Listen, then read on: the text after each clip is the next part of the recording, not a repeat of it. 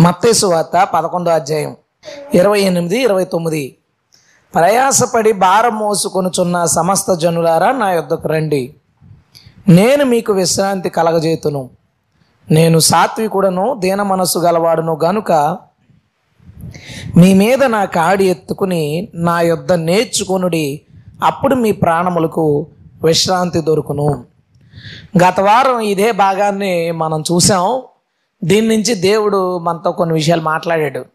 అది నాకు చాలా ఎక్కువ ఉపయోగపడినాయి. మిగతా వాళ్ళ గురించి నాకు తెలియదు కానీ నాకు చాలా ఎక్కువ ఉపయోగపడినాయి.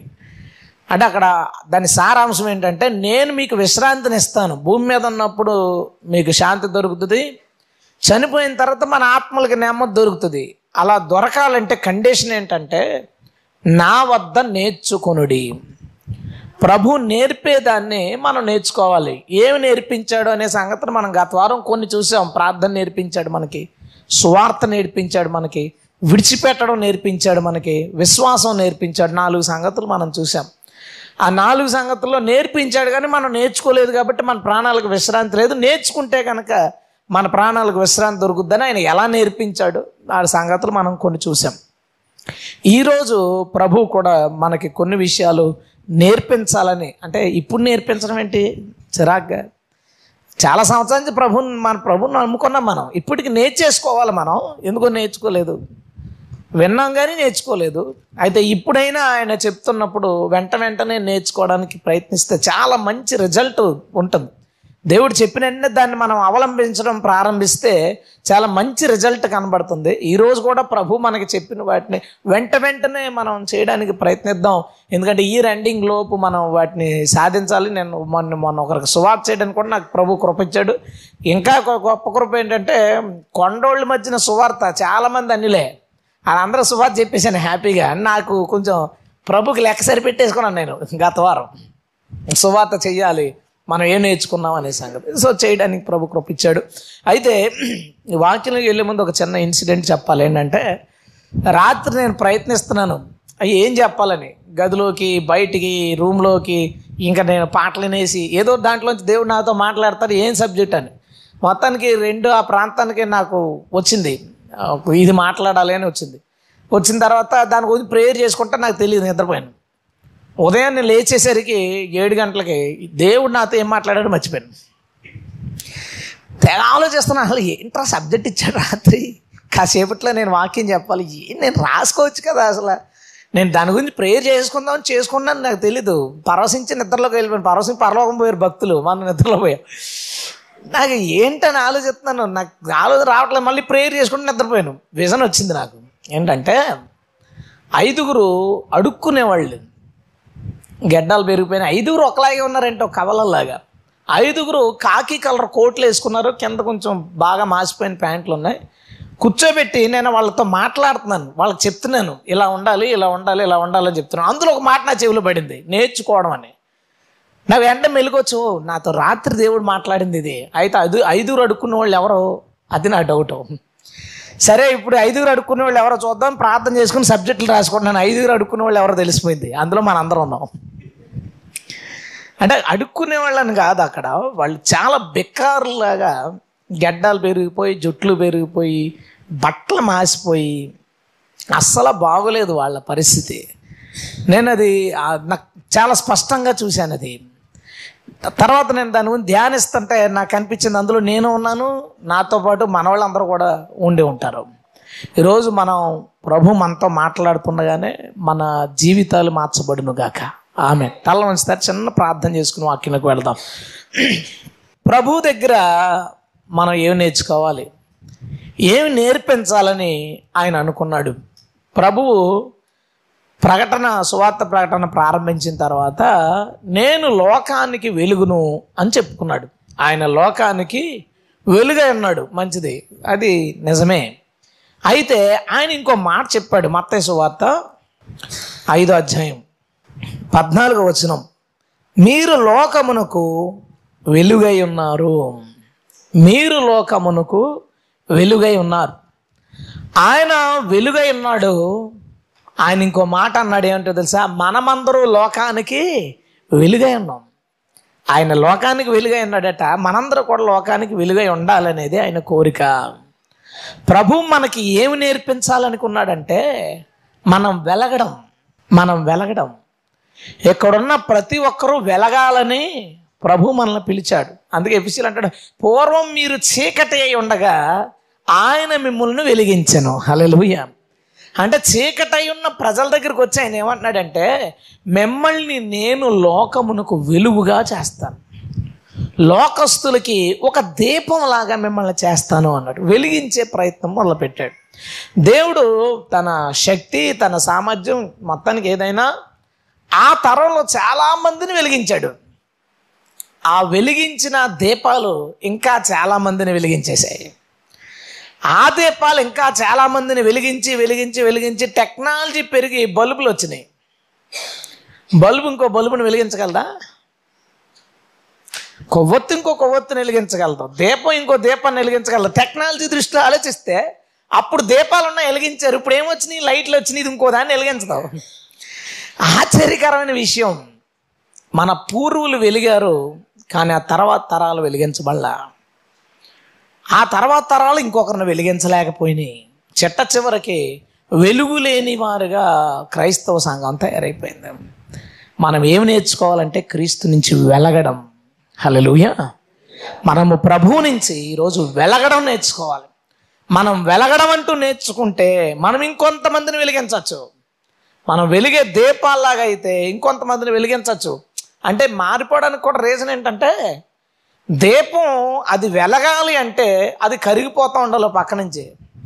ఎలక్ట్రికల్ బల్బ్ ఏం కరిగిపోకలేదు అది వెలుగుతుంది హ్యాపీగా. కరిగే ఫీలింగ్ వాళ్ళు ఎవరికి లేనప్పుడు కరిగే ఫీలింగ్ ఎవరికీ లేనప్పుడు వాడు ఇంకొకరిని వెలిగించే దీపం ఎప్పటికీ కాలేడు. మన పూర్వులు కరుగుతూ వెలిగించారు. కరుగుతూ వెలిగించారు. అందుకే చాలా దీపాలు వెలిగినాయి. మన తరం వచ్చేసరికి కరిగే ఇంట్రెస్ట్ ఎవరికీ లేదు.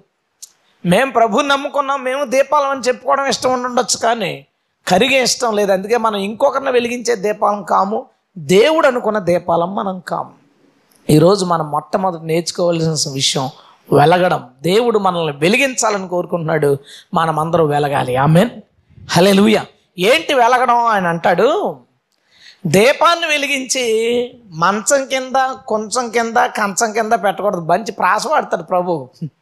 అంటే ఆ సువార్తల మూడింట్లో ఆ మాటలు చూస్తే ఓ చోట మంచం కింద అంటాడు? ఇంకో చోట కొంచెం కింద అంటాడు. ఇంకో చోట కంచం కింద అంటాడు. పాత్ర కింద.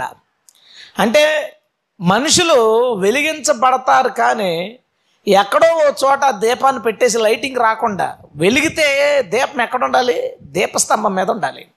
అప్పుడు అందరికీ దారి చూపిస్తుంది. అది కనుక వెలిగించేసి కొంచెం మూసేసాం అనుకో దాన్ని వెలిగించిన ఉపయోగం ఏం లేదు. వెలిగించి పాత్ర మూతేసాం అనుకో ఉపయోగం ఏం లేదు. మంచం కింద పెట్టామంటే ఇంటికి లైటింగ్ ఏం వస్తుంది? మంచం కింద ఉండిపోద్దని వెలుగంతా. దానికి అర్థాలు ఉన్నాయి నేను ఎప్పుడో చెప్పిన గుర్తుంది. కొంచెం అంటే వ్యాపారం అని. మంచం అంటే పడక మీద మనం చేసే అపవిత్రత అక్కడ మనం పడిపోతున్నామని. కంచం అంటే తిండిపోతులు అయిపోయి మనకు దేవుడిచ్చిన వాటిని కోల్పోతున్నాం సరే దాన్ని అలా పక్కన ఉంచితే. ఈరోజు నేను ఒక ఒక మూడు సంగతులు దీని గురించి నేను చెప్పాలనుకుంటున్నాను ఏంటంటే మనము వెలుగు అవ్వడం అంటే అర్థం ఏంటంటే మనం చేస్తున్న పనులు చేస్తున్న వ్యాపారం లేదా చేస్తున్న లేదా స్నేహాలు వీటన్నిటిలో కూడా దానిలో లోప లేకుండా జనాల దృష్టికి ఇదిగో ఇది మంచి ఇది కరెక్ట్ పద్ధతి అని మనం చేసి ప్రజలకి చూపించాలి. దాన్ని వెలగడం అంటారు. దీపం వెలిగి దాని వెలుగు అందరికీ చూపిస్తుంది. మనం ఎప్పుడైతే మనం వెలుగులోనికి అంటే చీకట్లో నుంచి పాపంలోంచి ఎప్పుడైతే పరిశుద్ధతలోనికి మంచిలోనికి వచ్చామనుకో ఆ లైటింగ్ ప్రజలందరికీ కనపడుతుంది. ఉదాహరణకి జక్కయ్య ఉన్నాడు. జక్కయ్య చీకటై ఉన్నాడు అందులో హండ్రెడ్ పర్సెంట్ డౌట్ ఏం లేదు. ఊళ్ళో ఏ మూల ఎవరిని అడిగినా జక్కయ్య కంటే చండాలమైనవాడు ఎవడో లేడని చెప్పారు. అయితే ప్రభు వస్తున్నాడు చూశాడు జక్కయ్య చెట్టు మీద నుంచి. ప్రభు నేను నీ దగ్గరికి వస్తానన్నాడు. ప్రభు వెళుతుంటే లోపలికి వచ్చేసరికి జక్కయ్యకి ఉన్న చెడ్డ పేరు కారణం ఏంటంటే తను చేసే వ్యాపారం బాగలేదు ఆశీలు వసూలు చేస్తాడు పనులు తప్పేం లేదు అది. అది తప్పు కాదు. కానీ అధికం వసూలు చేస్తున్నాడు. అటుపక్క వాళ్ళకి వ్యాపారం లేకపోయినా బలవంతంగా వసూలు చేస్తున్నాడు. ఇది అతను చేస్తున్న తప్పు. వెంటనే ప్రభు ఆ ఇంట్లోకి వచ్చిన తర్వాత జక్క అంటాడు ప్రభా నేను నాకున్న ఆస్తిలో సగ భాగం పేదలకు ఇస్తున్నాను. ఎవరి దగ్గర ఎక్కువ అన్యాయంగా తీసుకున్నానో వాళ్ళకి నాలుగు రెట్లు ఇస్తున్నాను. హలలుయం ప్రభు వెంటనే ఏమన్నాడు జక్క మీ ఇంటికి రక్షణ వచ్చింది. హలలుయ అంతకన్నా వెలిగించబడ్డం ఇంకేముంటుంది? ఒకటి జీవితానికి అంతకన్నా వెలిగించబడ్డం ఏముంటుంది? ఇప్పుడు సీన్ అక్కడ దాకా రాశారు మరుసటి రోజు ఏం జరుగుంటుంది ఆ ఊళ్ళో? అసలు వేద్దాం ఏం జరుగుంటుంది? జక్కయ్య మొత్తం అందరినీ పిలిచాడు. పేదోళ్ళందరినీ పిలిచాడు. లైన్లో నుంచోబెట్టి బట్టలు ఇచ్చే వాళ్ళకి బట్టలు వస్తువులు ఇచ్చే వాళ్ళకి వస్తువు ధాన్యము బియ్యము గోధుమలు ఎవరికేమి ఇవ్వాలో సగం ఆస్తి అందరికీ పనిచేశాడు. తర్వాత మళ్ళా ఆ లిస్ట్ ఓపెన్ చేసుకున్నాడు. ఎవరి దగ్గర ఎక్కువ తీసుకున్నాడు వాళ్ళందరినీ పిలిచాడు. నాలుగేసి రెట్లు చొప్పున డబ్బులు ఇచ్చేశాడు.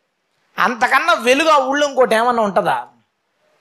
అంతకన్నా పెద్ద దీపం ఆ ఊళ్ళో ఎవరైనా పెట్టగలుగుతారా? హలలుయా మనం చేస్తున్న వ్యాపారంలో మార్పు జరగాలి. జక్కయ్య తను చేసే వ్యాపారం మారిపోయింది.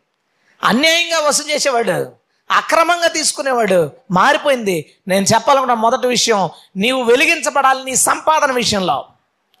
నీ సంపాదన విషయంలో నువ్వు వెలిగించబడాలి. ఒక్కొక్కడు అంటే కొంతమంది కాంట్రాక్టర్లు ఇక్కడ పనిచేసే వాళ్ళు ఒప్పుకునే వాళ్ళు ఉన్నారు. నేను మా అందరికి అందరూ ఆలోచించాలి. కొంతమంది పార్టీలు అటుపక్క వాళ్ళకి కొంచెం లెక్కలు తెలియదు వాళ్ళకి. అంటే బయట రేట్లు ఎంత ఉన్నాయో ఏం తెలియదు వాళ్ళకి తెలియదన్న విషయాన్ని మనం తెలుసుకుని ఎక్కువ రేటు చెప్పేసి వాళ్ళకి ఇదిగో ఇంత తగ్గిస్తామని చెప్పి వాళ్ళకి మంచిగానే పని చేసి పెట్టి వాళ్ళ దగ్గర అన్యాయంగా లాగేసుకున్నావు అనుకో అన్యాయంగా లాగేసుకున్నావు అనుకో నువ్వు దీపమా? నువ్వు వెలుగా? ఎప్పుడు నీ ఇంటికి రక్షణ రావాలి? ఎప్పుడు నీకు ఇంటికి వెలుగు వస్తుంది? నువ్వు ఎప్పుడు వెలుగవుతావు అంటే ఎవరి దగ్గర అలా అక్రమంగా లాగేసుకున్నావో వాళ్ళకి ఎంతో కొంత పట్టుకెళ్ళిచ్చి ఇలాగ కొంచెం ఎక్కువ మిగిలిందండి నాకు. నేను ఇంత అవుతుంది అనుకున్నాను కానీ అంతకన్నా తక్కువగా అయింది. మిగిలిందని చెప్పి వాళ్ళ చేతిలో పెట్టావు అనుకో వాళ్ళు ఉంచుకోరు. శబాష్ అని చెప్పి నీకు ఇచ్చేతాడు నీకు ఇవ్వకపోతే నన్ను అడకే మామూలుగా ఎంకరేజ్మెంట్కి చెప్పాను నేను అది. తీసేసుకునే వాళ్ళు ఉండొచ్చు శబాష్ అని చెప్పి. కానీ వాళ్ళు మాత్రం ఒకటి అర్థం అవుద్ది. క్రైస్తవులు కరెక్ట్గా ఉంటారని. హలలుయ ఖచ్చితంగా అర్థం అవుద్ది. మనం ఎవరి దగ్గరైనా ఎక్కువ తీసేసుకుంటే ఎవరి దగ్గరైనా అక్రమంగా అన్యాయంగా వాళ్ళ అమాయకత్వం బట్టో లేదా మన బలాన్ని బట్టో వాళ్ళకు వేరే దారి లేని పరిస్థితిని ఏర్పాటు చేసో మనం ఎవరి దగ్గర అన్యాయంగా తీసుకోకూడదు ఎవడో రాత్రి పడిగట్టుకొచ్చి అర్జెంటుగా నాకు లక్ష రూపాయలు కావాలి. ఎలాగంటే లక్ష రూపాయలు ఇప్పుడు ఇప్పుడు అంటే ఎలాగా వాడు ఎవడో ఉన్నాడు మరి నాలుగు రూపాయల వడ్డీకి తక్కువ వాడు ఉత్తినే డబ్బులు ఎలా ఇంట్లోనే ఉంటాయి. వాడి దగ్గర అయితే మరి ఇస్తాడు మరి నాలుగు రూపాయలు వడ్డీ పర్లేదంటే ఏమైనా పర్లేదు. అవసరం అలాంటిది. అలా ఎవరైనా ఇక్కడ రెండున్నరలో మూళ్ళు నాలుగులు ఐదులు గనక అలా వసూలు చేస్తుంటే దేవుడు నీతో మాట్లాడుతున్నాడు నువ్వు చీకటే. నువ్వు చీకటే బైబిల్లో మాట ధనం నమ్ముకున్నవాడంట నాశనం అయిపోతాడట. ఆ ధనం మీద దృష్టి ఇచ్చినాడంట రెక్కలు ఎట్టుకుని వెళ్ళిపోతుంట అది. డబ్బు ఇది ఎంత కామెడీ. డబ్బుకి రెక్కలేంటి? రెక్కల చేమలు తెలిసి మనకు గుర్తునే పాగుతాయి. సడన్గా ఎక్కడి నుంచో రెక్కలు తెచ్చుకుంటే ఎగిరిపోతాయి. నీ ఇంట్లో ఉన్న డబ్బు నువ్వు దాచుకున్న డబ్బు ఇది ఉంటదనుకున్న డబ్బు నువ్వు అన్యాయంగా సంపాదిస్తే అది రెక్కలు కట్టుకుని ఎగిరిపోద్ది. ఎగిరిపోకపోతే దేవుని వాక్యం తప్పు. అది రెక్కలు కట్టుకుని ఎగిరిపోకపోతే దేవుని వాక్యం తప్పు. అది ఎగిరిపోయిందంటే అస్సలు బాధపడకు. దేవుడు చెప్పాడు రా ముందే అనుకో అంతే. దేవుడు చెప్పాడు నిజమేనే అనుకో. సాక్ష్యం ఎలాగ చెప్పుకోలేవు. నేను మూడు రూపాయలు వసూలు చేశానంటే వడ్డీలు. అందుకని దేవుడు నాకు లెంపగా ఇచ్చి లక్ష రూపాయలు లేపేశాడు అని ఎలాగా చెప్పుకోలేము సాక్ష్యం. కనీసం మోకాళ్ళ మీద అన్న ప్రభా నేను తప్పు చేశాను. దానికి నువ్వు శిక్ష వేసావు ఎవరు అందరితో నువ్వు దేవుడు మాట్లాడుతున్నాడు? అధిక వడ్డీ వ్యాపారాలు చేయకండి. చర్చిలో అలాంటివి జరగకూడదు. మన సంఘంలో అలాంటివి జరగకూడదు. కాంట్రాక్టర్లు ఎలక్ట్రీషియన్లో పెయింటర్లు మేస్త్రులు ఎవరైనా సరే మీరు ఏదైనా కాంట్రాక్ట్ ఒప్పుకున్నప్పుడు న్యాయంగా చేయండి. అన్యాయంగా చేయొద్దు. తక్కువ ఒప్పుకుని నాసి రకం వేసి మళ్ళా రూపాయి మిగిలించాలని ప్రయత్నం నువ్వు ఎలా చేస్తావో అలాగే చెప్పు.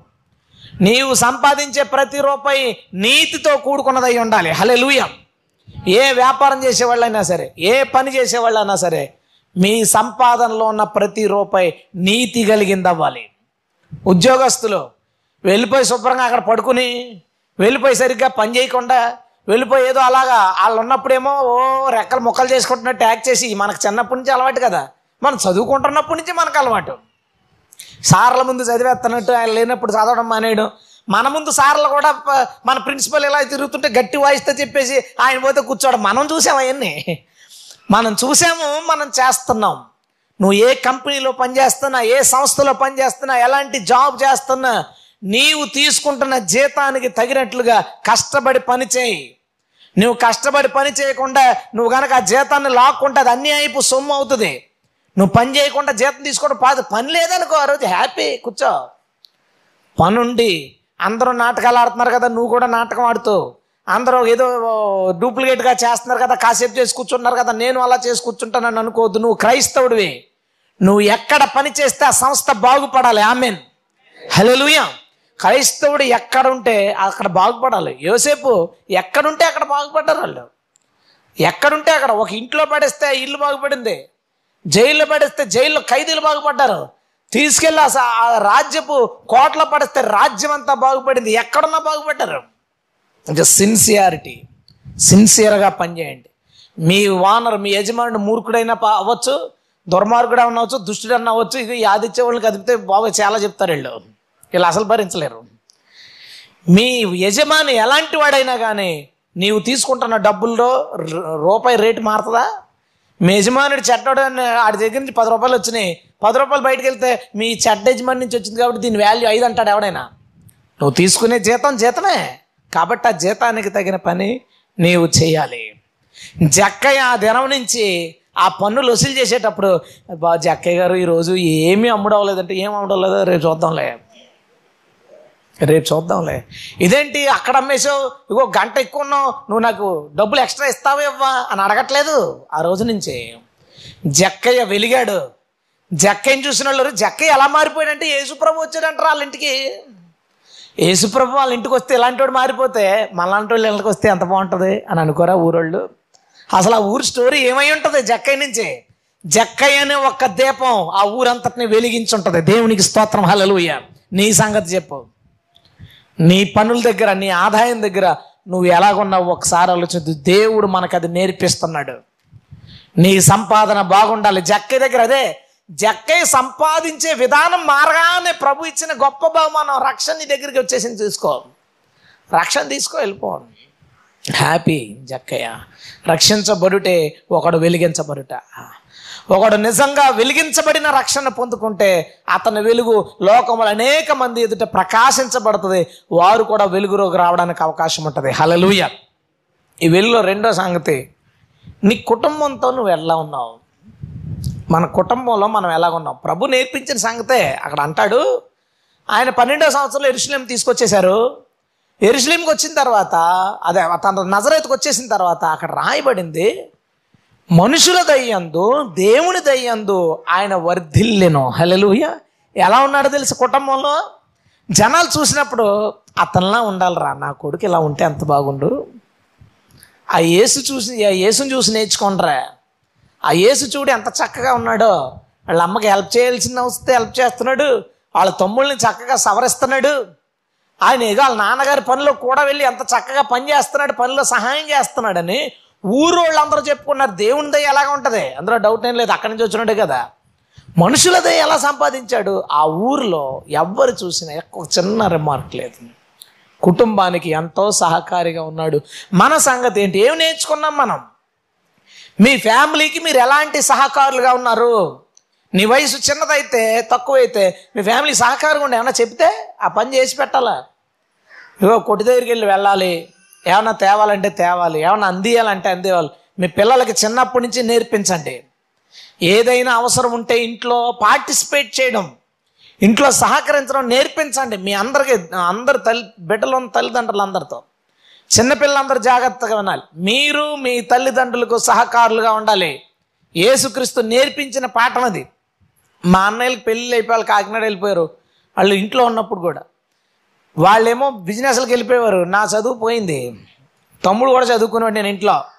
పొద్దున్నే కుళాయి దగ్గర నీళ్ళు పెట్టడం దగ్గర నుంచి సామాన్ల దగ్గర నుంచి తేడం ఇల్లు కడగడాలు తొడ్డాలు. మా అమ్మకు ఫుల్ హెల్ప్ నేను. అందుకే మా అమ్మ నాకు ఇప్పుడు కూడా ఫేవరు మర్చిపోతుంది అంటే ఇప్పుడు ఇంకా ఏం కుదరట్లేదు అనుకోండి ఇక్కడ తీసి అక్కడ పెట్టే అంత ఖాళీ కన లేదు కానీ నాకున్న అవకాశంలో నేను ఆ వయసులో ఉన్నప్పుడు నాకున్న అవకాశంలో నేను చాలా హెల్ప్ చేశాను. పొద్దున్న మా నాన్నకి లారీ దగ్గరికి వెళ్ళిపోయి మా డాడీ అకౌంట్లన్నీ నేనే రాసేది. చేలో ఏమన్నా పని అయితే ఆ కుప్ప నూర్పు కానీ పార పనులు కానీ నేను హెల్ప్ చేసేది వాళ్ళకి నాకు చేయగలిగినంతా నేను ఇంట్లో చేశాను. నా నా నా ఏజ్లో నాకున్న అవకాశంలో. మీరు మీ ఏజెస్లో మీరున్న స్థితిలో మీ తల్లిదండ్రులకి మీ కుటుంబానికి ఎలాంటి సహాయం చేస్తున్నారు? ఎలాగా మీరు కుటుంబంలో సాక్ష్యాన్ని మీరు కాపాడుకుంటున్నారు? వాడిని ముట్టుకోకూడదు వాడిని కదపకూడదురా బాబు. వాడిని ఏం అనకూడదు మామూలుగా ఉండదు వాడితో. వాడిని అడగకూడదు వాడితో. ఇలా అలాంటి పేరు తెచ్చుకున్నారా మీరు ఎవరైనా? లేదా ఇంట్లో హెల్ప్ఫుల్గా ఉంటున్నారా? ఏమన్నా సహాయాలు చేస్తున్నారా? వాళ్ళకి ఏమైనా కొనివ్వాలన్నా చేసి ఇవ్వాలన్నా మీరు ఏమైనా చేయడానికి ప్రయత్నిస్తున్నారా? లేదా స్వార్థ పరులాగా మిమ్మల్ని మీరే తయారు చేసుకుని మిమ్మల్ని మీరే పెంచుకుంటున్నారా? చెప్పిన మాట అర్థమైందా? ప్రభువు తన కుటుంబంలో వెలిగాడు.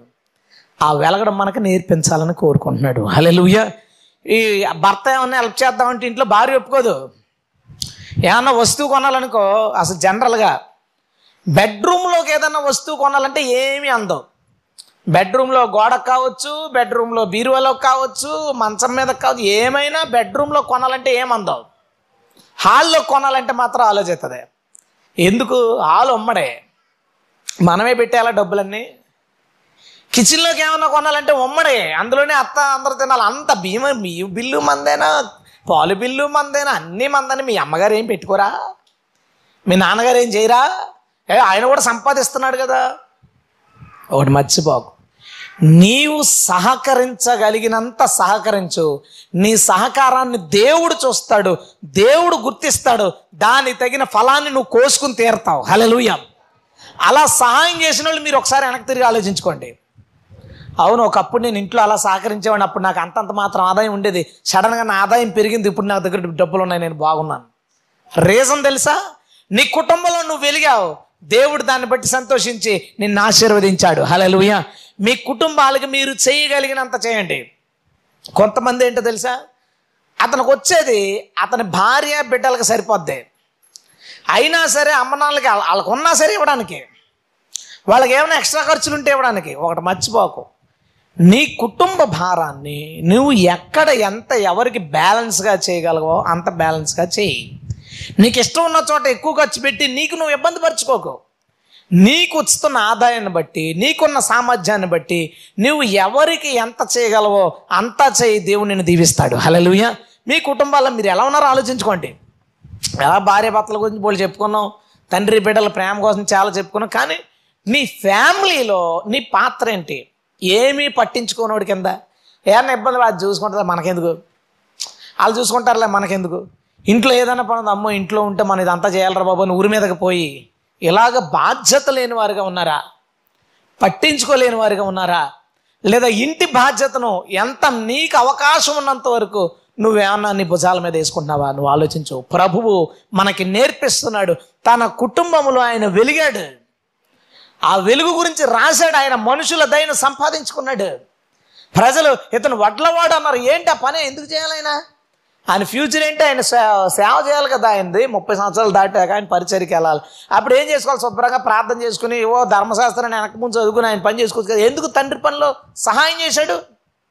మనకు నేర్పిస్తున్నాడు ఆయన. ప్రభు కుటుంబంలో ఒక మంచి సభ్యునిగా ఉండడం మనకి నేర్పిస్తున్నాడు. ఈరోజు కుటుంబంలో ఒక మంచి సభ్యునిగా నువ్వు ఉండు. ఏమైనా కుటుంబంలో వివాదాలు రేతుంటే వాటిని సర్దిమణిగేవాడు సర్దిమణిగించేవాడుగా ఏమైనా రకరకాల గొడవలు వస్తుంటే ఇప్పటికప్పుడు వాటిని కూల్ చేసేవాడిగా? రేస్ చేసేవాళ్ళుగా రెచ్చగొట్టి కొట్టేవాళ్ళుగా ఉండక వాటిని ఎప్పటికప్పుడు సర్దుమణిగిస్తూ వాళ్ళకి మంచి సలహాలు ఇస్తూ వాళ్ళని దేవుళ్ళకి నడిపిస్తూ వాళ్ళు ఏదైనా భక్తులు ఇటు అటు పొరపడుతుంటే వాళ్ళని సరిగా చక్క చేస్తూ కుటుంబంలో ఒక మంచి సభ్యులుగా మనమందరం ఉండాలి. హలలుయ వెలగాలి మనం. నేను అన్నాను కదా చాలా బెగ్గర్స్ అందరం ఉన్నాం. ఎందుకంటే మనలో చాలామంది మన ఫ్యామిలీల్లో వాళ్ళు సరైన సభ్యులుగా లేము మళ్ళీ చాలామంది మన సంపాదన మన ఆదాయం కరెక్ట్గా లేదు. అందులో లోపాలు ఉన్నాయి సేవకుల ఆదాయాల్లో లోపాలు ఉన్నాయి వాడు రకరకాలుగా ఇది ఇవ్వండి అది ఇవ్వండి ఇస్తే వస్తాని లాగేసుకుంటున్న వాళ్ళు హాస్టల్ని అదని ఇదని చెప్పి పని ఉందని అది చేతనం ఇది అని చెప్పి డబ్బులు తెచ్చేసుకునేవాళ్ళు. చాలామంది సేవకుల నుంచి విశ్వాసుల వరకు వాళ్ళ ఆదాయాల్లో లోపాలు ఉన్నాయి వాళ్ళ కుటుంబంలో కుటుంబ సభ్యులుగా వాళ్ళు కొనసాగిస్తున్న విధానంలో లోపం ఉంది వాటన్నింటినీ మనం మార్చుకుందుము కాక ఆమె మూడోదిగా సొసైటీలో మనం ఎలా ఉంటున్నాం? సమాజంలో ఎలా ఉంటున్నాం? సమాజంలో మనం వెలిగించబడ్డవారుగా ఉన్నామా? సమాజంలో అందరితో పాటు కలిసి మనం కూడా అలాగే సాగిపోతున్నామా? అది ఒకసారి ఆలోచించాలి. ప్రభు ఒకసారి యోధకి సైగ చేస్తాడు. అంటే ఈ రొట్టె ఎవరి నోట్లో పెడతానో వాళ్ళే నన్ను అప్పగించేవారు అంటాడు. యోధ నోట్లో పెడితే తినేసి వెళ్ళిపోతాడు వెంటనే. శిష్యులు అనుకుంటారా? అక్కడ ఒక అద్భుతమైన మాట ఉంటుంది. భేదవారికి ఏమైనా కొనిమ్మని సైగ చేశాడేమో. డబ్బు సంచి ఎవరి దగ్గర ఉంది? యోధ దగ్గర ఉంది. వాళ్ళు ఎందుకు అనుకున్నారు శిష్యులు? రెగ్యులర్గా చేస్తారు కాబట్టి. రెగ్యులర్గా దేవుడు ప్రభు ఏం చేసేవాడంటే కానుకలు వస్తుంది విపరీతం కానుకలు పడుతుంటే ఆ కానుకల సంచి యోధాకిచ్చి బేదలకు ఏమైనా కొనమనేవాడు. అందుకే ఆ రోజు కూడా అకస్మాత్తుగా వెళ్ళిపోయేసరికి ఎందుకు వెళ్ళాడు యోధ? ఒక బేదలకు ఏమైనా కొనమని ఉంటాడు రేపు పండగ కదా? దాని గురించి ఏమైనా కొనమని ఉంటాడు. ప్రభు సమాజంలో ఏం చేసేవాడు తెలుసా? కానుకలు ఇలా రావడం ఇలా తీసుకెళ్ళి ఇచ్చాడు నేను ఎప్పుడో ఒకసారి చెప్పిన గుర్తు. జస్టిన్ మార్టియర్ అనే ఆయన మొదటి శతాబ్దానికి చెందిన అతను. అతను అన్యుడు హేతువాది నాస్తికుడు. అతని స్నేహితుడి ద్వారా అలాగేలా ప్రభు గురించి చెప్పినా పట్టించుకోలేదు. యోహాన్ అపోస్తులని యోహాను శిష్యుడి ద్వారా జస్టిన్ ప్రభుని తెలుసుకున్నాడు. తెలుసుకున్న తర్వాత అతను చర్చికి వెళ్ళిన తర్వాత ఆ చర్చిలో ఏం జరిగిందో అతని క్రిస్టియన్ ఫ్రెండ్కి ఈరోజు నేను చర్చికి వెళ్ళిన చర్చ్ ఇలా ఉందని రాశాడు. అందులో నిలబడి ఆరాధించారని అప్పుడు ఒక ఆమె ప్రవచనం చెప్పిందని చాలామంది ఏడ్చేవారని అంతా చెప్పి కానుకలు వేసేవారట. ఒకవైపు అంతా కానుకలు వేసేవాళ్ళు ఒకవైపు బేదలు నిలబడితే ఆ సేవకుడు కానుకలు ఇలా వేసిన తర్వాత ఇందులో భాగాన్ని తీసి ఆ పక్క లైన్లో ఉన్న బేదలకు ఇచ్చేవాడట. అతను రాశాడు మీరు చదవండి Justin Marier letter of Justin Marier something ఉంటుంది పేరు. ఇందులోంచి తీసి అందులోకి ఇచ్చేవారు. కారణం చెప్పనా? మన ప్రభు వెలిగాడు వీళ్ళు కూడా వెలిగారు. ప్రభు వెలిగాడు వీళ్ళు కూడా వెలిగారు. సొసైటీలో మనం ఏమైనా చేస్తున్నామా? సమాజానికి మనం ఏమైనా చేస్తున్నాం? సమాజానికి మనం రెండు చేయాలి. మొట్టమొదటిది సమాజం సమాజంలో నీ వలన ఏది పాడవకూడదు. మొట్టమొదటిది సమాజంలో ఏది నీ వల్ల పాడవకూడదు. రెండోది సమాజంలో పాడైంది నీ వల్ల బాగుపడాలి. స్తోత్రం చెప్దామా? హలో సమాజంలో మనకి రెండు పనులు. ఒకటి నీ వలన సమాజంలో ఏది పాడవకూడదు? రెండవది సమాజంలో పాడైంది ఏమైనా ఉంటే అది నీ వల్ల బాగుపడాలి. సపోజ్ ఉదాహరణకి నీవు సమాజంలో బయట సొసైటీలో కాలుష్యాన్ని పెంచకూడదు మురికిని పెంచకూడదు సమాజంలో నీ వల్ల గొడవలు రేగకూడదు సమాజం నీ వల్ల ఎవరు ఇబ్బంది పడదు నీ వలన సమాజానికి ఇబ్బంది పడకుండా చూసుకో. నీవు గొడవ పడడం వల్ల సమాజంలో అల్లర్లు రేగుతాయి. నీవు క్రమశిక్షణగా బిహేవ్ చేయకపోవడం వల్ల ఇష్టానుసారంగా వాటర్ కొన్ని చోట్ల చిన్న పాయింట్ కావచ్చు కానీ ఒకటి గుర్తుపెట్టుకో. కొంతమంది క్రిస్టియన్స్ ట్యాప్ వదిలి ట్యాప్ విప్పేసి వాళ్ళు పట్టేసుకుని అలా వదిలేసిపోతారు. నేను ఎక్కడైనా చూస్తే నేను ఉండలేను. వెళ్ళి దాన్ని కట్టాలనిపిస్తుంది. ఎందుకు అంటే దాన్ని తాగడానికి ఇచ్చాడు దేవుడు. అది పడి అలా పారి ఎందుకు వేస్ట్ అవ్వాలి? ఎందుకు వృధా అవ్వాలి? అలా మనం నీటిని వృధా చేయడం వల్ల సమాజానికి నష్టం వస్తుంది కదా. మనం పొగ ఎక్కువ పంపించడం వల్ల పొల్యూషన్లో సమాజానికి నష్టం వస్తుంది కదా. చిన్నవి కావచ్చు కానీ నీ వల్ల సమాజంలో ఏ చిన్న ఇబ్బంది కలగకుండా చూసుకో. హలలుయం ప్లిని అనే ఒక ఆయన ఆయన మెజిస్ట్రేటు. ఒకసారి రోమా చక్రవర్తి ఫస్ట్ సెంచరీలోనే రోమ చక్రవర్తి మన మన దేశంలో క్రైస్తవులనే ఒక సమూహం తిరుగుతుందట.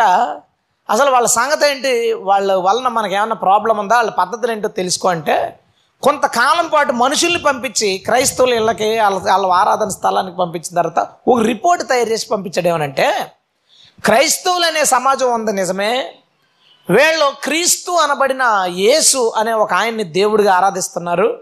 వీళ్ళు ప్రతి ఆదివారం చర్చిలో కలుసుకుని వాళ్ళ దేవుణ్ణి ఆరాధించుకుంటారు. వీళ్ళ నుంచి మన సమాజానికి ఒక్క చిన్న ఇబ్బంది లేదు. ఎప్పుడు వీళ్ళ పన్నులు ఎగగొట్టలేదు.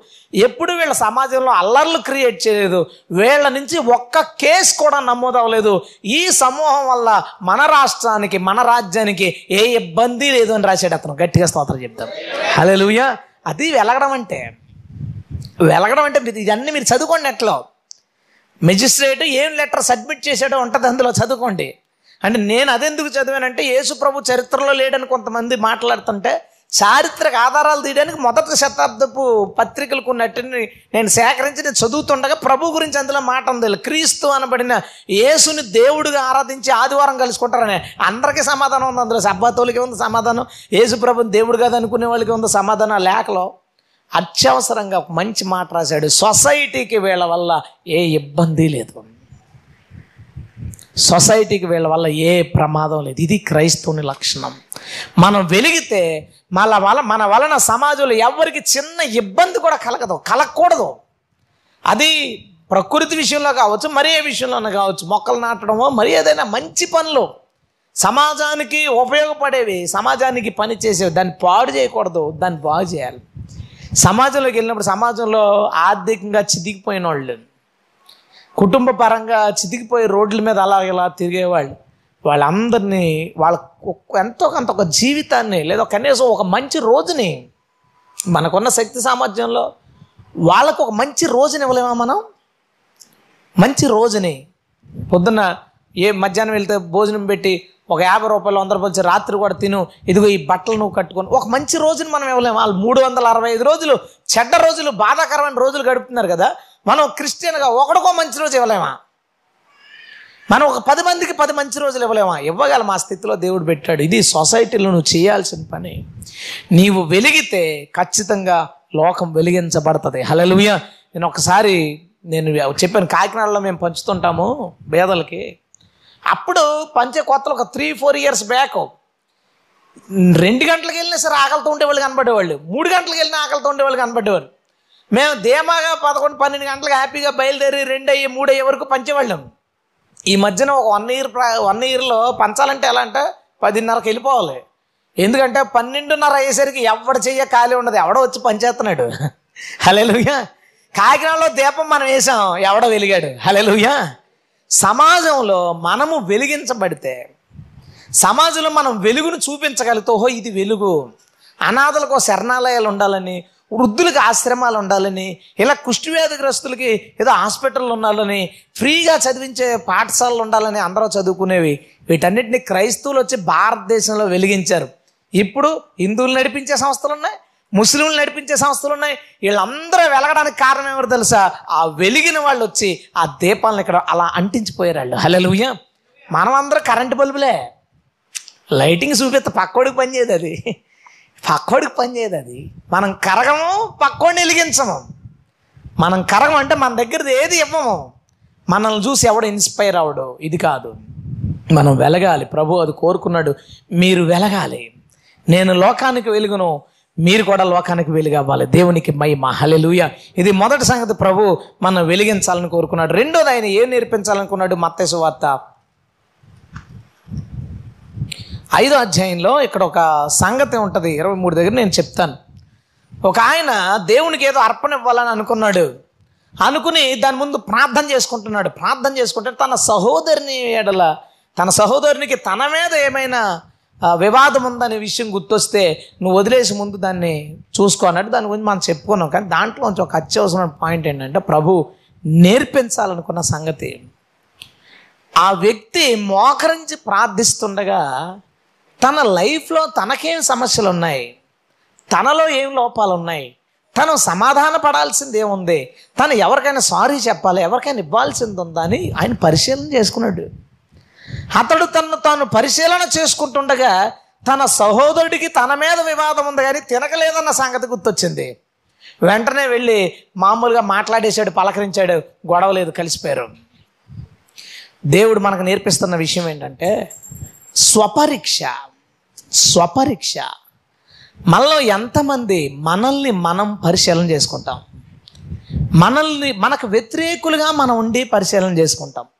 మనకి సపోర్ట్గా ఉండి పరిశీలన చేసుకున్నప్పుడు నేనేం చేస్తానో నాకు మంచిగానే కనపడుద్ది నేను ఏం చేస్తానో నాకు అది కరెక్ట్గానే కనిపిస్తుంది నాకు వ్యతిరేకంగా నేను నిలబడి నన్ను నేను ప్రశ్నించుకున్నప్పుడే నాలో లోపాలు నాకు కనబడతాయి. ఎంతమంది మనం స్వపరీక్ష చేసుకుంటున్నాం మళ్ళీ ఎలాంటి బలం ఉండేది? ఎలాంటి ఆత్మశక్తి ఉండేది? పవిత్రత కోసం ఎంత తపన ఉండేది? దేవుని సంఘానికి రావడానికి ఎంత ఆరాటం ఉండేది? వాక్యం వినడానికి ఎంత ఆత్రుత ఉండేది? బైబిల్ చదవాలని కొత్తగా వరాలు పొందుకోవాలని మనలో ఒక జయం ఉండేది. ఒకసారి నిన్ను పరిశీలన చేసుకో ఎండిపోయాం. ఎండిపోయాం మనం. మనల్ని మనం పరిశీలన చేసుకుందాం. దేవుడి కోసం ఏదో ఒకటి చేయాలి. ఒక్కొక్క ఒక్కొక్క మూమెంట్లో ఎలాంటి నిర్ణయాలు తీసుకున్నారంటే ప్రతిరోజు దేవుని కోసం ఏదో ఒకటి చేయాలి. ఈ దేవుని విషయంలో ఏమైనా వ్యతిరేకత వస్తే చచ్చిపోవాలి తప్ప వెనకడుగు వేయకూడదు. ప్రాణాల మీద దాకా కాదు కొంచెం పని పెరిగింది మన జీవితాల్లో బిజీ వదిలేసాం దేవుణ్ణి. ప్రాణాల మీదకి వస్తే ముందే పారిపోతాం అనమాట చిన్న బిజీ వస్తేనే ప్రభు ఎంతమందికి సిన్సియారిటీ ఉంది దేవుడి పని అంటే. పరిశ్రమ చేసుకో. ఇందులో చాలామంది దేవుడు పని చేస్తున్న వాళ్ళు చిన్నవాళ్ళు పెద్దవాళ్ళు జోసఫ్ ఇమేజ్ చేసేవాడు అభిషేక్ చేసేవాడు సుధా రఘు ఇలా ప్రతి ఒక్కరు జార్జ్ ఏదైనా మినిస్ట్రీ వర్క్ ఉంటే సపోర్ట్ చేసేవాడు దాంట్లో పాల్గొనేవాడు. ఈ తర్వాత ఏదైనా దూరం పని ఉంటే జోసఫ్ చాలా దూరం బండి మీద వచ్చేసేవాడు. లేదా ఆడవాళ్ళు ఇక్కడ ఏదైనా వంటలో ఏదైనా పనులు ఉన్నాయంటే వాళ్ళే పూసుకుని వచ్చి ఆ పని చేసేవారు. దేవుని పని ఏదైనా ఉంటే ఇందులో చాలామంది చాలా యాక్టివ్గా ఉండేవాళ్ళు. చిట్టి చాలామందికి సువార్త చేసేవాడు నాకు బాగా గుర్తు. రవి పార్కులకి వెళ్ళి సువార్త చేసేవాడు నాకు బాగా గుర్తు. అటు మంచి తిట్లు తిట్లు తిట్లు తిని ఆశీర్వాదాలు కూడా పొందుకున్నాడు. ఎంతమందికి ఇప్పుడు దేవుని పని అంటే సిన్సియారిటీ ఉంది? అమ్మో దేవుని పని దాన్ని పూర్తి చేయాలి. దేవుని పని నేను చెయ్యాలి. దానికోసం నా టైం కేటాయించాలి. దానికోసం నేను కష్టపడాలి. నేను ఆలోచించాలి. నేను ప్రయాసపడాలి. నాకు కొన్ని ఇష్టాలు చంపుకోవాలి. నా పన్నులు చంపుకోవాలి. నా పరిచయాలు చంపుకోవాలి. నా ప్రయాణాలు చంపుకోవాలి. దేవుడు కేటాయించాలి దీన్ని. ఇవన్నీ మనం చేస్తుండగా కుదిరితే పరిచర్యలో పాలు పంపులు పొందుకుంటాం. అవకాశం దొరికితే అది కూడా రెస్ట్ తీసేసుకున్న తర్వాత పడుకోవాలి ఇంట్లో ఎక్కువ గంటలు. ఫ్యామిలీ దగ్గర ఎక్కువ గంటలు ఉండిపోవాలి. హాయిగా రెస్ట్ తీసుకుని రిలాక్స్ అయిన తర్వాత అంతా బాగుంటే అన్న పనుందా? ఇంతకుముందు ఎంత నలిగిపోయినా దేవుని పని. పరుగు. ఎంత నలిగిపోయినా ఒకటి మర్చిపోక నీవు కాకపోతే నీ బదులు ఇంకొకడు. ఏమన్నా పని ఆగిందా? నీవు కాకపోతే నీ బదులు ఇంకొకడు కానీ నీకు రావాల్సిన ఆశీర్వాదం నువ్వు కోల్పోతావు. దేవుని ఎదురు నువ్వు ఎలాగున్నావు పరిచయ విషయంలో ఏ స్వపరీక్ష చేసుకున్నాం మనం? ఏ సిన్సియారిటీ చూపించాం మనం? పరుగులు పెట్టుతూ ఉన్నాం ఎక్కడికెక్కడికో. మన సొంత పనులకి పోతా ఉన్నాం మన సొంత పనుల మీద. నువ్వు తీసుకున్న బాధ్యతకు నువ్వు ఎలాంటి రెస్పాన్సిబిలిటీ నేను నాకు కూడా చెప్పుకున్నాను ఇది. నేను కూడా ఇయర్లో నేను ఒక ఎయిటీ పర్సెంట్ పని చేసి ఉంటాను. ట్వంటీ పర్సెంట్ ఈజీగా పోయింది. నాకు బోళ్ళు ఖాళీ దొరికింది. ఎందుకంటే నేను మీటింగ్స్కి వెళ్ళొద్దన్నాడు దేవుడు డేట్లు ఇవ్వద్దన్నాడు మానేశాను కొన్ని తప్పకిచ్చి ఇబ్బంది పడుతున్నాను. నాకు టైం దొరికింది కానీ నేను ఒక ఎయిటీ పర్సెంట్ పని చేయగల ఒక ట్వంటీ పర్సెంట్ ఉండిపోయింది. నేను కూడా సిగ్గుపడుతున్నాను దీని గురించి. నేను స్వపరీక్ష చేసుకున్నాను దేవుడు నాతో మాట్లాడి నేను చాలా బాధపడుతున్నాను. ఇప్పుడు ఏమన్నా ఒక పది రోజులు పెంచగలమా మనం ఈ సంవత్సరాన్ని? డిసెంబర్కి ముప్పై ఒక్క రోజులు ముప్పై రెండు చేయగలమా మనం ఎవరైనా? ఇయర్లో ఒక్క రోజుని మనం పెంచలేము పాడు చేసుకున్న పని పాడు చేసుకున్న ఆ గంటలో ఒకటి కూడా వెనక్కి రాదు పరీక్ష చేసుకో. నిన్ను స్వపరీక్ష చేసుకో. నీవు మినిస్ట్రీ విషయంలో ఎట్లాగ ఉన్నావు? నీకు దేవుడు అప్పగించిన పని విషయంలో నువ్వు ఎలాగున్నావు ఎంత భయం ఉండేది ఎంత కంగారు ఉండేది ఎంత ఆత్రం ఉండేది ఎంత ప్రార్థన ఉండేది ఏమైనా ఉన్నాయా నీకు? ఏదో జరుగుతుంది. చేస్తే చేసేది లేకపోతే లేదు. కుదిరితే వెళ్ళేది లేకపోతే ఇదా? పరీక్ష చేసుకో నువ్వు. నువ్వు బాగున్నావు అంటే వెరీ గుడ్. నీకు నువ్వు వ్యతిరేకంగా నిలబడి నువ్వు పరిశీలన చేసుకో. నువ్వు ఎలాగున్నావు? నీ ఆధ్యాత్మిక జీవితంలో ఎలాగున్నావు? పరిశుద్ధాత్మ పూర్ణత ఆత్మ పూర్ణులుగా ఉండేవాళ్ళు ఒక్కొక్కడు ముఖం చూస్తే తేజస్సు ఆత్మ తేజస్సు. ఆ ఆ ఆ దేవుని వెలుగు కనబడేది. చాలామంది స్త్రీలు ముఖ్యంగా. ఆడవాళ్ళు చాలా మందిలో దేవుని వెలుగు నాకు కనబట్టలేదు. బహుశా టీవీలు చంపేసి ఉండొచ్చు ఆ వెలుగును చూసుకోండి. లేదా ఐహిక విచారం చంపేసి ఉండొచ్చు ఆలోచించుకోండి. మీ పిల్లల గురించి ఎక్కువ సమయాన్ని కేటాయించడం వల్ల ఆ దేవుని వెలుగు మీరు కోల్పోయి ఉండొచ్చు. కారణం ఏదైనా కావచ్చు మనలో అతి ఎక్కువ మంది స్వపరీక్ష చేసుకుంటే నిజంగానే ఆ బేకారోళ్ళలాగే ఉంటాం మనం. ఆ బెకారీలాగే మనం ఉంటాం. మారాలి. స్వపరీక్ష ప్రభు మనకు నేర్పించాడు. ఇలా పరిశీలన చేసుకో. పరిశీలన చేసుకున్నప్పుడు నీకు లోపం తెలియగానే పరిగెత్తుకెళ్ళి ఏమన్నాడు తెలుసా? చర్చ అయ్యేదాకా కాదు. బహుశా చెప్తే బాగోదేమో కానీ ప్రభు చెప్పింది ఏంటంటే చర్చికి వెళ్ళావు ప్రార్థన జరుగుతుంది. జరుగుతుంటే సడన్గా ఒక తప్పు ఏదో గుర్తొచ్చింది. ఆడికి సారీ చెప్పాలి అర్జెంటుగా ఆ, చర్చ్ వెళ్ళిపో. కానీ నీ లోపం కనబడితే అర్జెంటుగా దాన్ని దిద్దుకు. అదే కదా ప్రభు చెప్పింది మనం చెప్పలేము ఎందుకంటే కానుకలు చివరు కదా. ఫస్ట్ కానుకలు అయితే మధ్యలో పోవని చెప్పచ్చు. కానుకలు చివరు కదా నేను చెప్పలేం. కానీ ప్రభువు చెప్పిన విషయం. అత్యవసరంగా నీవు నీ పరీక్ష నీ స్వపరీక్ష చేసుకున్నప్పుడు లోపం ఏదైనా కనబడితే ఫస్ట్ నువ్వు చేయాల్సిన పని ఏంటంటే దాన్ని దిద్దుకునే ప్రయత్నం. హలలుయం దాన్ని దిద్దుకునే ప్రయత్నం అత్యంత వేగంగా మనం ప్రారంభించి తీరాలి. అందులో సందేహం లేదు. అది ఎలాంటి లోపమైనా సరే ఎలాంటి పొరపాటైనా ఇది ఉండిపోయింది నీలో. నేను అన్నాను కదా ఇంతకు సాక్ష్యం చెప్తూ. చాలా కోపం వచ్చింది అనమాట నాకు ఒకసారి. డివిడీలన్నీ కాలిపోతున్నాయి. ఏంటి? అసలు చూసుకోకుండా ఎలాగ? నేను చెప్పాను అనమాట అందులో ఇందులో ఉపయోగపడి ఉన్నాయి. నాకు చెప్పకుండా వీటిని ఏం చేయొద్దని చెప్పేసి నేను వెళ్ళిపోయాను మీటింగ్కి. మీటింగ్ నుంచి వచ్చేసరికి నా ఎదురు వంటనే అతను చెత్త తగలెడుతున్నారు అనుకున్నాను. శుభ్రంగా పోసేసారు దాంట్లో. నాకు కోపం వచ్చింది మా నేను కోపడలేకపోతున్నా అరవలేకపోతున్నాను. ఓకే అవుతుంది అవుతున్నాయి లోపల. కానీ నా ఫేస్లో ఆ వికారం బాధ దుఃఖము మా నాన్న అన్నాడు ఎరా ఏమన్నా విలువని పర్లేదు నాన్న కానీ నాకు చెప్పొచ్చు కదా నాకు చెప్పొచ్చు కదా నాకు చెప్పొచ్చు కదా నాకు చెప్పొచ్చు కదా నాకు చెప్పొచ్చు కదా. వంద సార్లు అదే మాట. అంటే మనలో ఆ లోపాల మూలన ఉండిపోయినాయి. కొంతమందికి పెద్ద ఇన్సిడెంట్లు జరిగితే వస్తున్నాయి. అంటే బాగా తక్కువ ఉందన్నమాట వాళ్ళు ఆ లోపం. కొంతమందికి చిన్న జరగానే పగలగొట్టేస్తున్నట్టు కొద్దిగా ఎక్కువ ఉందన్నమాట ప్రాబ్లం. మొత్తానికి ఉంది. ఉందన్నమాట వాస్తవం. మనల్ని మనం పరిశీలన చేసుకున్నప్పుడు మనల్ని వ్యతిరేకించి నేను అది సు- ఉదయం నుంచి ప్రార్థన చేసుకుంటే నాకు ఎన్ని గుర్తొస్తున్నాయి. ఫస్ట్ నన్ను ఏదన్నా ఉన్నప్పుడు నేను నేను చెక్ చేసుకుంటాను ముందు. దొరికేసాం దొరికేసాం బేకార్లో మనం కూడా ఉన్నాం అయితే. మనలో ఎక్కడ ఉన్న వాళ్ళు ఎంతమంది ఉన్నారు వాళ్ళు? అప్పుడు అర్థమైన దర్శనం పూర్తిగా ఓ అక్కడ చెప్తున్నది నేను కాదు ప్రభు. కూర్చున్న దాంట్లో నేను కూడా ఉన్నా. మామూలుగా మనం ఏం తీసుకుంటాం? నేను బాగున్నాను మన వాళ్ళు అందరూ పాడైపోయారు అని అనేసుకుంటాం. అలాంటి వాటికే కాదు. ఇంకా కొంచెం లోతుగా ఆలోచిస్తే ఇంకా దొరుకుతాయి. అక్కడ ప్రభు ఆ ప్రసంగం చేస్తున్నాడు అనమాట నిజంగానే చేశాడు. నా ఫేస్తోనే నా వాయిస్తోనే నాకు చేస్తున్నాడు ఇప్పుడు ప్రసంగం.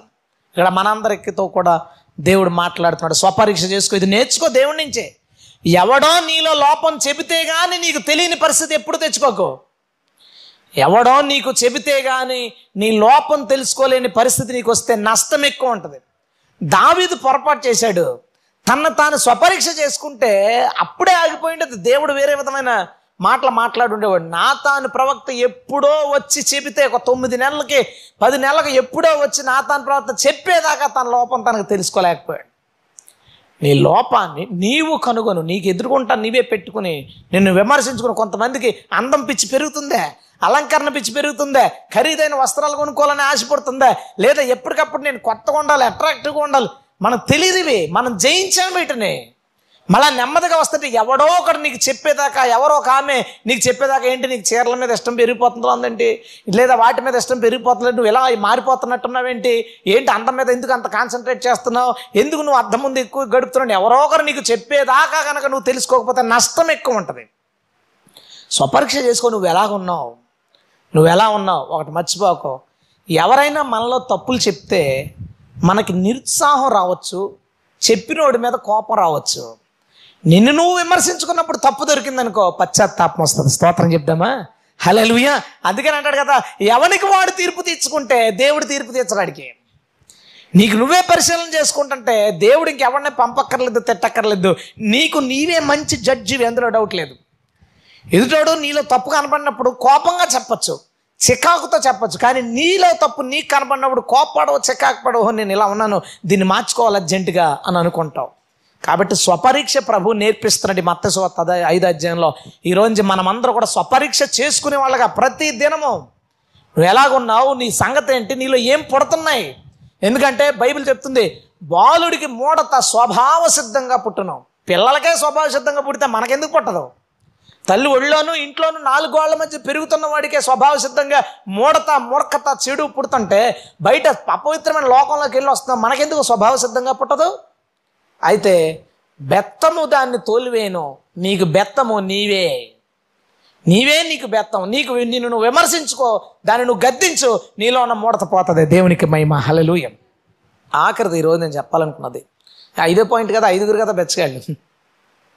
ఆఖరి ఏంటంటే ప్రభువు ఏడో అధ్యాయంలో మత్స్యవాత ఏడో అధ్యాయంలో తీర్పు కోసం చెప్తాడు.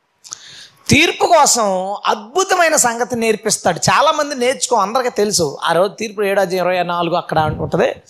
ఆ దినమున అనేకులు నన్ను చూసి ప్రభా నీ నామమున దయ్యాలు వెళ్ళగొట్టలేదా? అద్భుతాలు చేయలేదా? ఆశ్చర్య కార్యాలు చేయలేదా? అని అడుగుదురు. నేను మిమ్మల్ని అన్నాడు ఎరగనని చెప్పి పంపించేస్తాను తీర్పు ఎలా ఉంటుందో నేర్పిస్తున్నాడు. తీర్పు ఎలా ఉంటుందో నేర్పిస్తాడు. ఎందుకంటే లోకంలో ఎలా ఉంటుందంటే ఒక ఆయన చాలా చక్కగా బిహేవ్ చేస్తున్నాడు. మంచి అధికారం అవన్నీ ఉన్నాయి.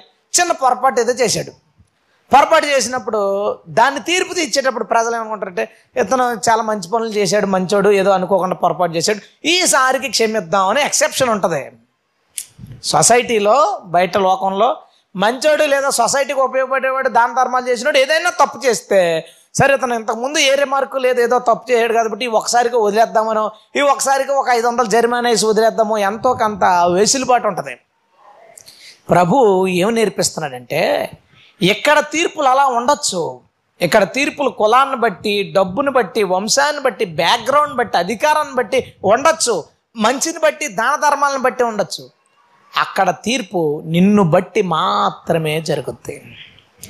నిన్ను బట్టి మాత్రమే జరుగుద్ది. మొన్న ఒక సిస్టర్ నాకు ఫోన్ చేసి ఒక ఆయన కోసం చెప్తుంది. ఆయనకి ఆయన ప్రేయర్ చేస్తే క్యాన్సర్లు తగ్గిపోతాయంట.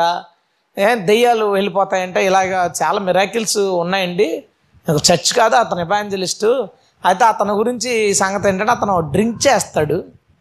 దాని గురించి మా ఫ్రెండ్ అడిగిందంట మీరు డ్రింక్ మరి మానలేదు కదా ఏంటి అని అడిగితే ఇతను అన్నాడంట దేవుడితో అంటే నేను నీకోసమే కదా బతుకుతున్నాను ఇది నేను మానలేకపోతున్నాను మరి ఇది ఒకదాన్ని దాని గురించి ఇంకా నేను నన్ను అడక్క నేను చెప్పాను దేవుడికి. సో దేవుడు నన్ను ఎప్పుడు దీని గురించి అడగడు అన్నాడు ఆయన ఈమె నన్ను అడిగింది ఇలాంటిది ఏమైనా ఉంటుందా? అని. ఏం మత ఏడో అధ్యాయం చదువుకుంటే చాలు అందులో.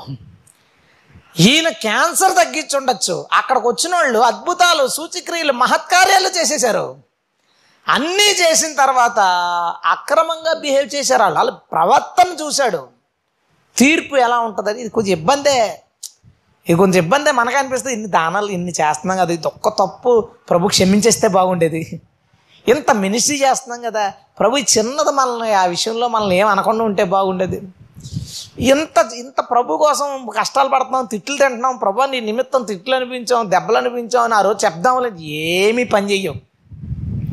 తీర్పులో నీ బిహేవియర్ ఒక్కటి మాత్రమే. ఆయన వాక్యము నీ ప్రవర్తన. ఎందుకంటే నీవు దానం ఇచ్చావంటే దేవుడు నీకు ఇచ్చాడు కాబట్టి నువ్వు చేసిందేముంది అంటాడు అంటాడా. ఆ రోజు ఏముంటుందంటే ప్రభు దానాలు ఇచ్చిన డబ్బులు ఎక్కడే అంటాడు. ప్రభు దానాలు చేశానంటే డబ్బులు ఎక్కడే అమ్మా? నేను అంటాడు మా వాడు నాన్న నేను అమ్మకి అమ్మ నాకు వంద రూపాయలు ఇవ్వాలి వెళ్ళాడు అన్నాడు. నీకు వంద ఎక్కడ అంటే అమ్మ ఇచ్చింది అన్నాడు. అవును నేనేం చెప్తాను? తీర్పు చెప్పగలనా? నువ్వు ఇచ్చిన డబ్బులు అంట నువ్వు తీసుకున్నావంట కానీ ఆడికి ఇచ్చేయాలంట అని తీర్పు చెప్తావా? అరే ప్రభు నీ నిమిత్తం దానాలు చేశాను కదా డబ్బులు ఎవడిచ్చాడమ్మా అని అడుగుతాడు.